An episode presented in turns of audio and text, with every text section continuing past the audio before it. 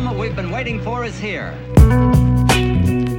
Olá, bem-vindo à sétima temporada do PQU Podcast, o podcast para psiquiatras em formação.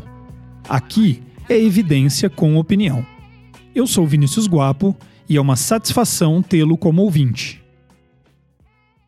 A minha admissão como médico assistente no Serviço de Urgências e Emergências Médicas do Hospital das Clínicas de Ribeirão Preto em 2008 praticamente coincide com a primeira descrição da encefalite anti-NMDA. Em 2007 e 2008, o neurologista e pesquisador do Instituto Catalão de Pesquisa e Estudos Avançados, na Universidade de Barcelona, Josep Dalmau, publicou, primeiramente no Annals of Neurology e depois no Lancet Neurology, uma série de casos de pacientes, predominantemente mulheres, com uma alta prevalência de teratoma de ovário e que desenvolveram sintomatologia psiquiátrica e neurológica aguda e grave relacionadas à detecção de anticorpos contra subunidades do receptor N-metil-D-aspartato. É difícil descrever o quanto fiquei fascinado com esses artigos na época. Eu não apenas vislumbrava a possibilidade de diagnosticar pacientes com esta condição e mudar o curso de um quadro psicótico, como enxergava no próprio mecanismo de ataque a receptores NMDA uma possível linha de investigação da etiologia de transtornos psicóticos, chamado assim de primários ou funcionais. Seria possível, por exemplo, que todo quadro de esquizofrenia fosse de alguma forma mediado por ataques a receptores NMDA? Apesar da empolgação, não havia muito o que se fazer na época. Investigamos alguns pacientes, mas não havia critérios diagnósticos precisos, muito menos algum tipo de guideline para autorizar qualquer tratamento. Hoje, mesmo que ainda embrionários, existem. O PQ Podcast é uma iniciativa independente, sem nenhum tipo de patrocínio, em que o Luiz Alberto e eu, e mais recentemente um time de convidados e colaboradores, trazemos evidências e opiniões que possam contribuir com a sua prática como médico psiquiatra. Se tem gostado, divulgue entre amigos e colegas. Como eu estava contando, acompanho a literatura a respeito da relação entre anticorpos anti-NMDA e psicose desde suas primeiras descrições.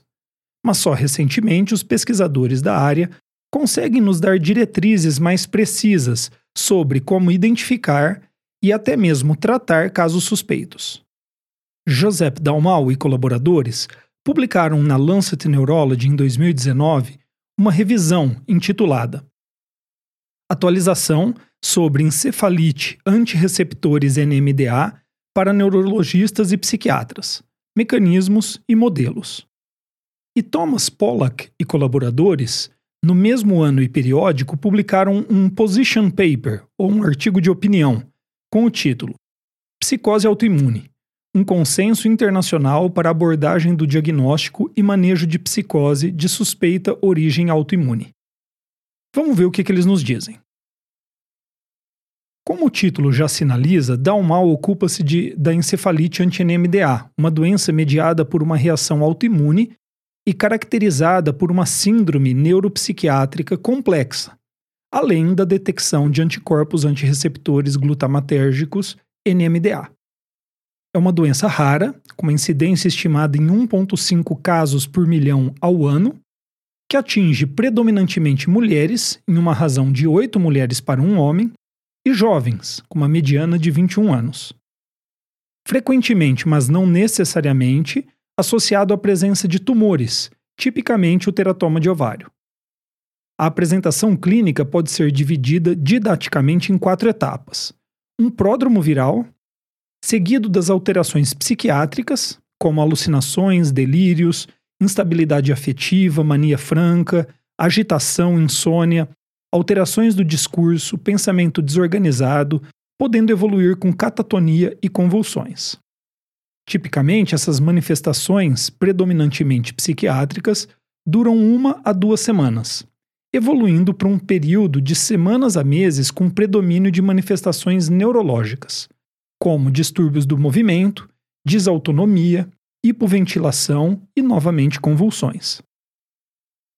Eventualmente, o quadro se resolve, evoluindo para uma longa fase de recuperação, com déficits na função executiva, impulsividade, desinibição e anormalidades do sono.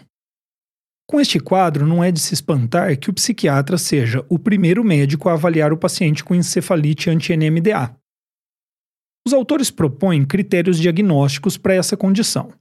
Os critérios clínicos são o início agudo e de evolução rápida, dentro de três meses, dos seguintes possíveis sintomas: alterações comportamentais psiquiátricas inespecíficas ou disfunção cognitiva, alterações do discurso que podem se manifestar como pressão por falar, redução do discurso ou mesmo mutismo, convulsões, distúrbios do movimento, discinesias, rigidez, posturas bizarras, por exemplo, diminuição do nível de consciência e, por último, desautonomia ou hipoventilação. Os critérios laboratoriais genéricos são 1. Um, alterações do eletroencefalograma, que pode ser lentificação focal ou difusa, desorganização da atividade, atividade epilética típica ou o padrão chamado de extreme delta brush, ou 2. Líquor com pleocitose, maior que 5 células por microlitros, ou presença de bandas oligoclonais no líquor. Os critérios laboratoriais específicos são 1. Um, presença de anticorpos NMDA no líquor, e 2. Presença de anticorpos NMDA no soro, com teste confirmatório, imunohistoquímica de tecido neurológico ou ensaio de cultura celular. Por fim, o critério de exclusão, que é descartar história recente de encefalite por herpes simples ou encefalite japonesa tipo B. Com estes critérios avaliados, os autores caracterizam o diagnóstico de encefalite anti-NMDA provável e definitiva. Para o diagnóstico provável, precisamos dos seguintes requisitos: quatro ou mais dos critérios clínicos, ao menos um critério laboratorial genérico e o critério de exclusão. A outra possibilidade para o diagnóstico provável é identificação de um teratoma sistêmico, acompanhado de três critérios clínicos e o critério de exclusão. Nesse caso, não é necessário, portanto, critérios laboratoriais genéricos. Ou seja, o diagnóstico provável é feito diante de um quadro psicótico agudo, de evolução rápida e com sintomatologia neurológica que sugira um quadro secundário a outra causa médica, com ao menos um exame laboratorial sugestivo de encefalite anti-NMDA. Já para o diagnóstico definitivo, precisamos de um ou mais critérios clínicos, acompanhado de um critério laboratorial específico e o critério de exclusão. O diagnóstico definitivo é baseado fortemente na detecção de anticorpos específicos, e nesse caso a ocorrência de apenas um sintoma neuropsiquiátrico já é suficiente então. Antes de falar sobre o tratamento, vale um comentário. Por se tratar de uma doença apenas recentemente identificada e rara, os estudos que embasam a proposta de critérios diagnósticos, assim como de tratamento, são estudos com nível de evidência baixo. E isso deve sempre ser levado em consideração na hora da tomada de decisão clínica. Apesar de considerável experiência clínica dar suporte para esta prática, nenhum ensaio clínico randomizado e controlado por placebo foi publicado até o momento. Isso dito, o tratamento proposto por Dalmal e colaboradores consiste em imunoterapia escalonada. Na primeira linha de tratamento estão a imunossupressão com esteroides, além de estratégias para remover anticorpos de circulação, como imunoglobulina intravenosa, plasmaférese e remoção de tumor potencialmente implicado com a gênese da encefalite. Na segunda linha, rituximab, que é um anticorpo monoclonal quimérico dirigido contra a proteína de superfície celular de linfócitos B, e ciclofosfamida. Para pacientes refratários, na terceira linha de tratamento, bortezomib, que é um inibidor de proteosoma, e tocilizumab, um antagonista de interleucina 6, foram sugeridos. No episódio 104 do PQ Podcast, o Luiz Alberto e eu apresentamos o trabalho e um pouco da história da jornalista e escritora Susana Cahalan. Ela escreveu um best-seller, Brain on Fire: My Month of Madness, traduzido para o português como Insana: Meu Mês de Loucura, sobre sua experiência de ter apresentado um primeiro episódio psicótico e ter sido diagnosticada com encefalite anti-NMDA. Ouça só o que ela contou para a entrevistadora Chris Boyd do podcast Think.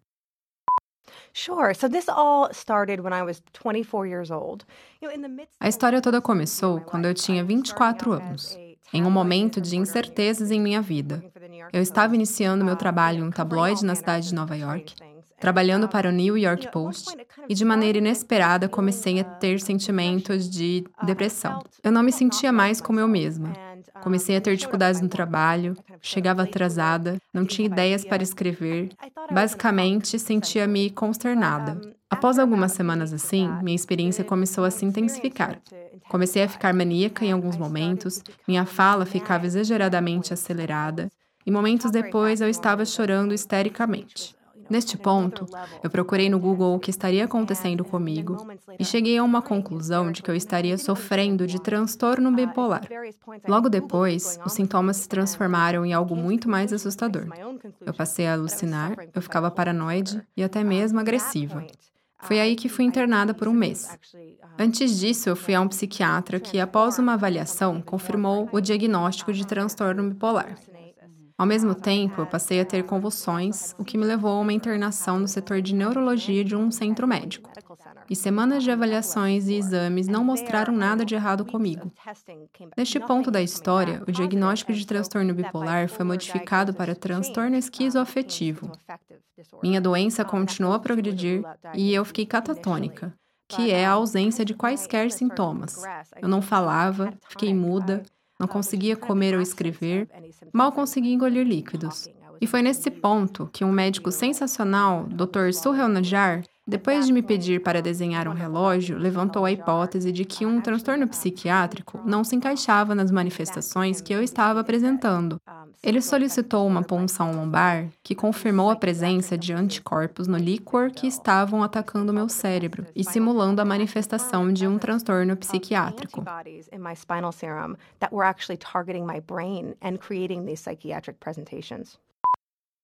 A possibilidade de que pacientes com quadros psicóticos tenham uma doença específica mediada por autoanticorpos, Thomas Pollock e colaboradores dão o nome de psicose autoimune. E é para evitar que pacientes como a Susana Cahalan sofram com atraso ou falha no seu diagnóstico e, consequentemente, não recebam tratamento adequado, que eles sugerem uma abordagem ativa na identificação de psicoses de possível origem autoimune. Se você está se perguntando por que, que eu resolvi falar de psicose autoimune em um episódio sobre encefalite anti-NMDA, é porque, apesar de poder existir muitas causas para psicose autoimune, aquela mediada por anticorpos contra receptores NMDA é considerada a mais comum atualmente. Os autores sugerem, então, um conjunto de sinais de alerta para suspeita de encefalite autoimune em pacientes com psicose. Segundo um estudo conduzido por Julia Herkin e Harold Pruss, a busca ativa por sinais de alerta em pacientes em avaliação psiquiátrica resultou na redução de 74 para 31 dias, ou 58%, no tempo desde o início dos sintomas até o diagnóstico de qualquer encefalite autoimune, e de 40 para 10 dias, ou 75%, no tempo desde o início dos sintomas até o diagnóstico de encefalite anti-NMDA.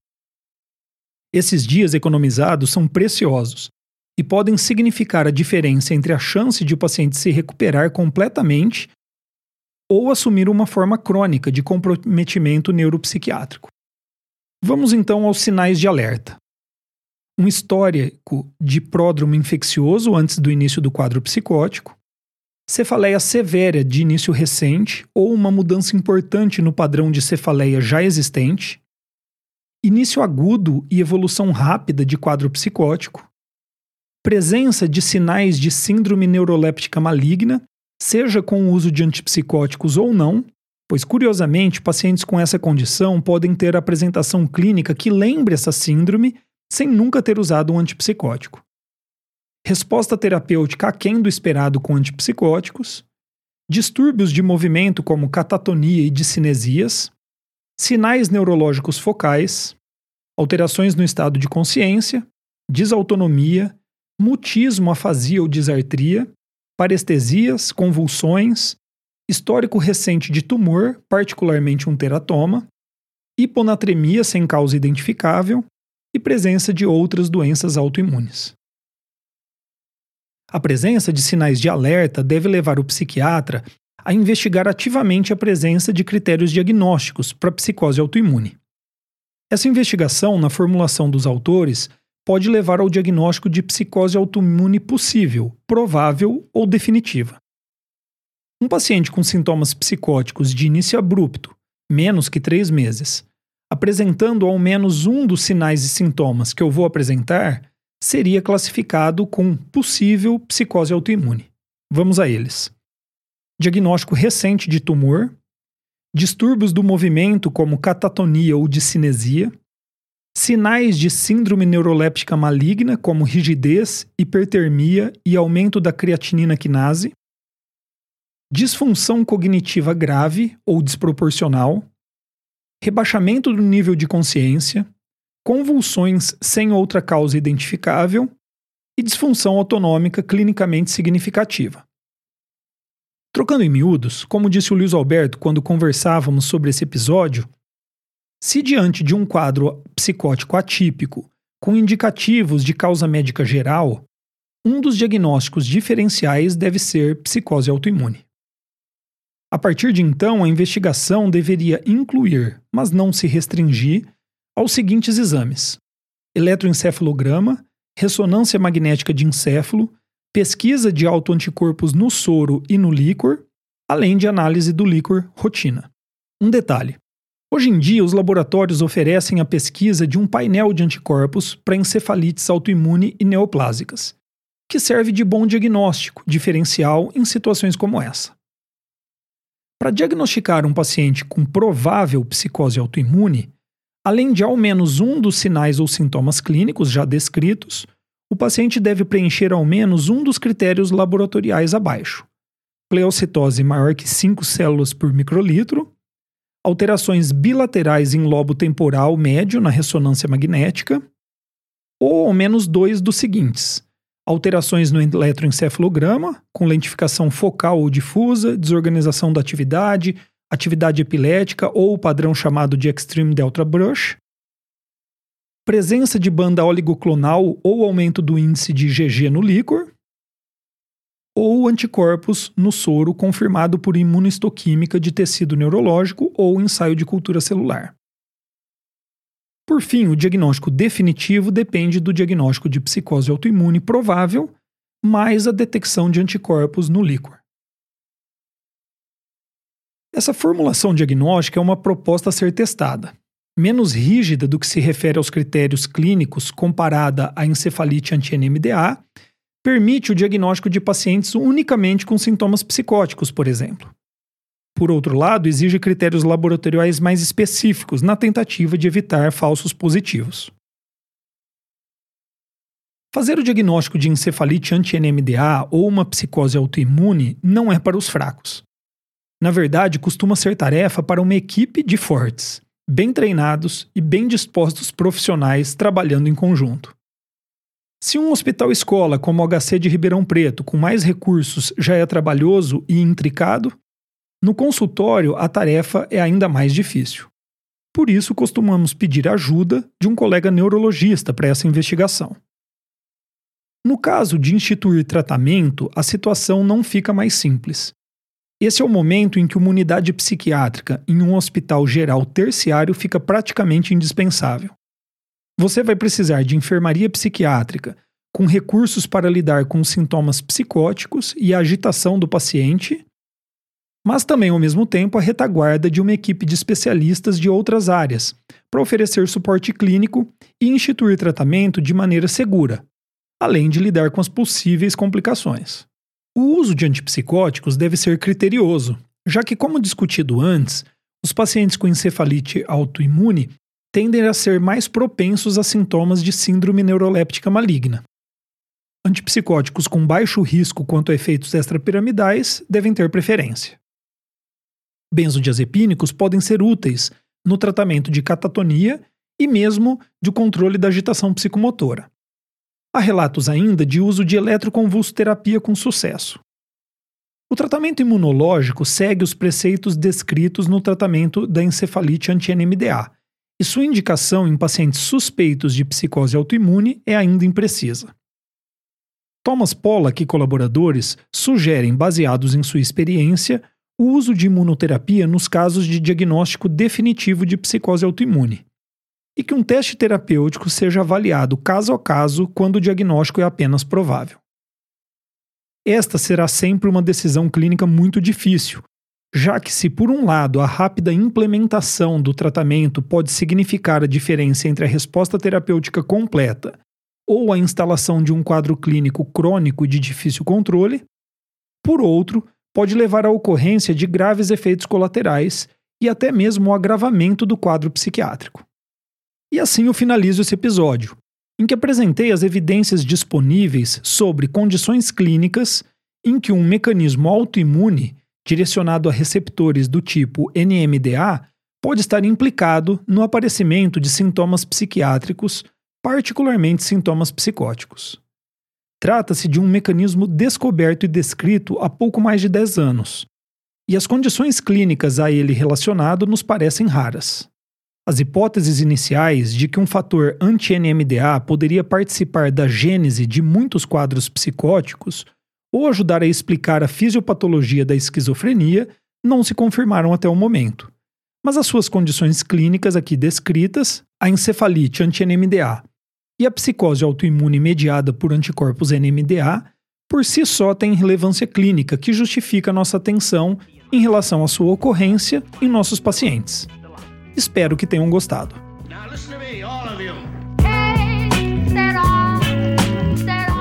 Acesse a nossa página no Facebook e siga-nos no Instagram para ficar por dentro de tudo o que acontece no PQU Podcast. Confira em www.pqpodcast.com.br todos os episódios já publicados, com as respectivas referências, organizados por data, autor e sessão. Agradecemos sua atenção.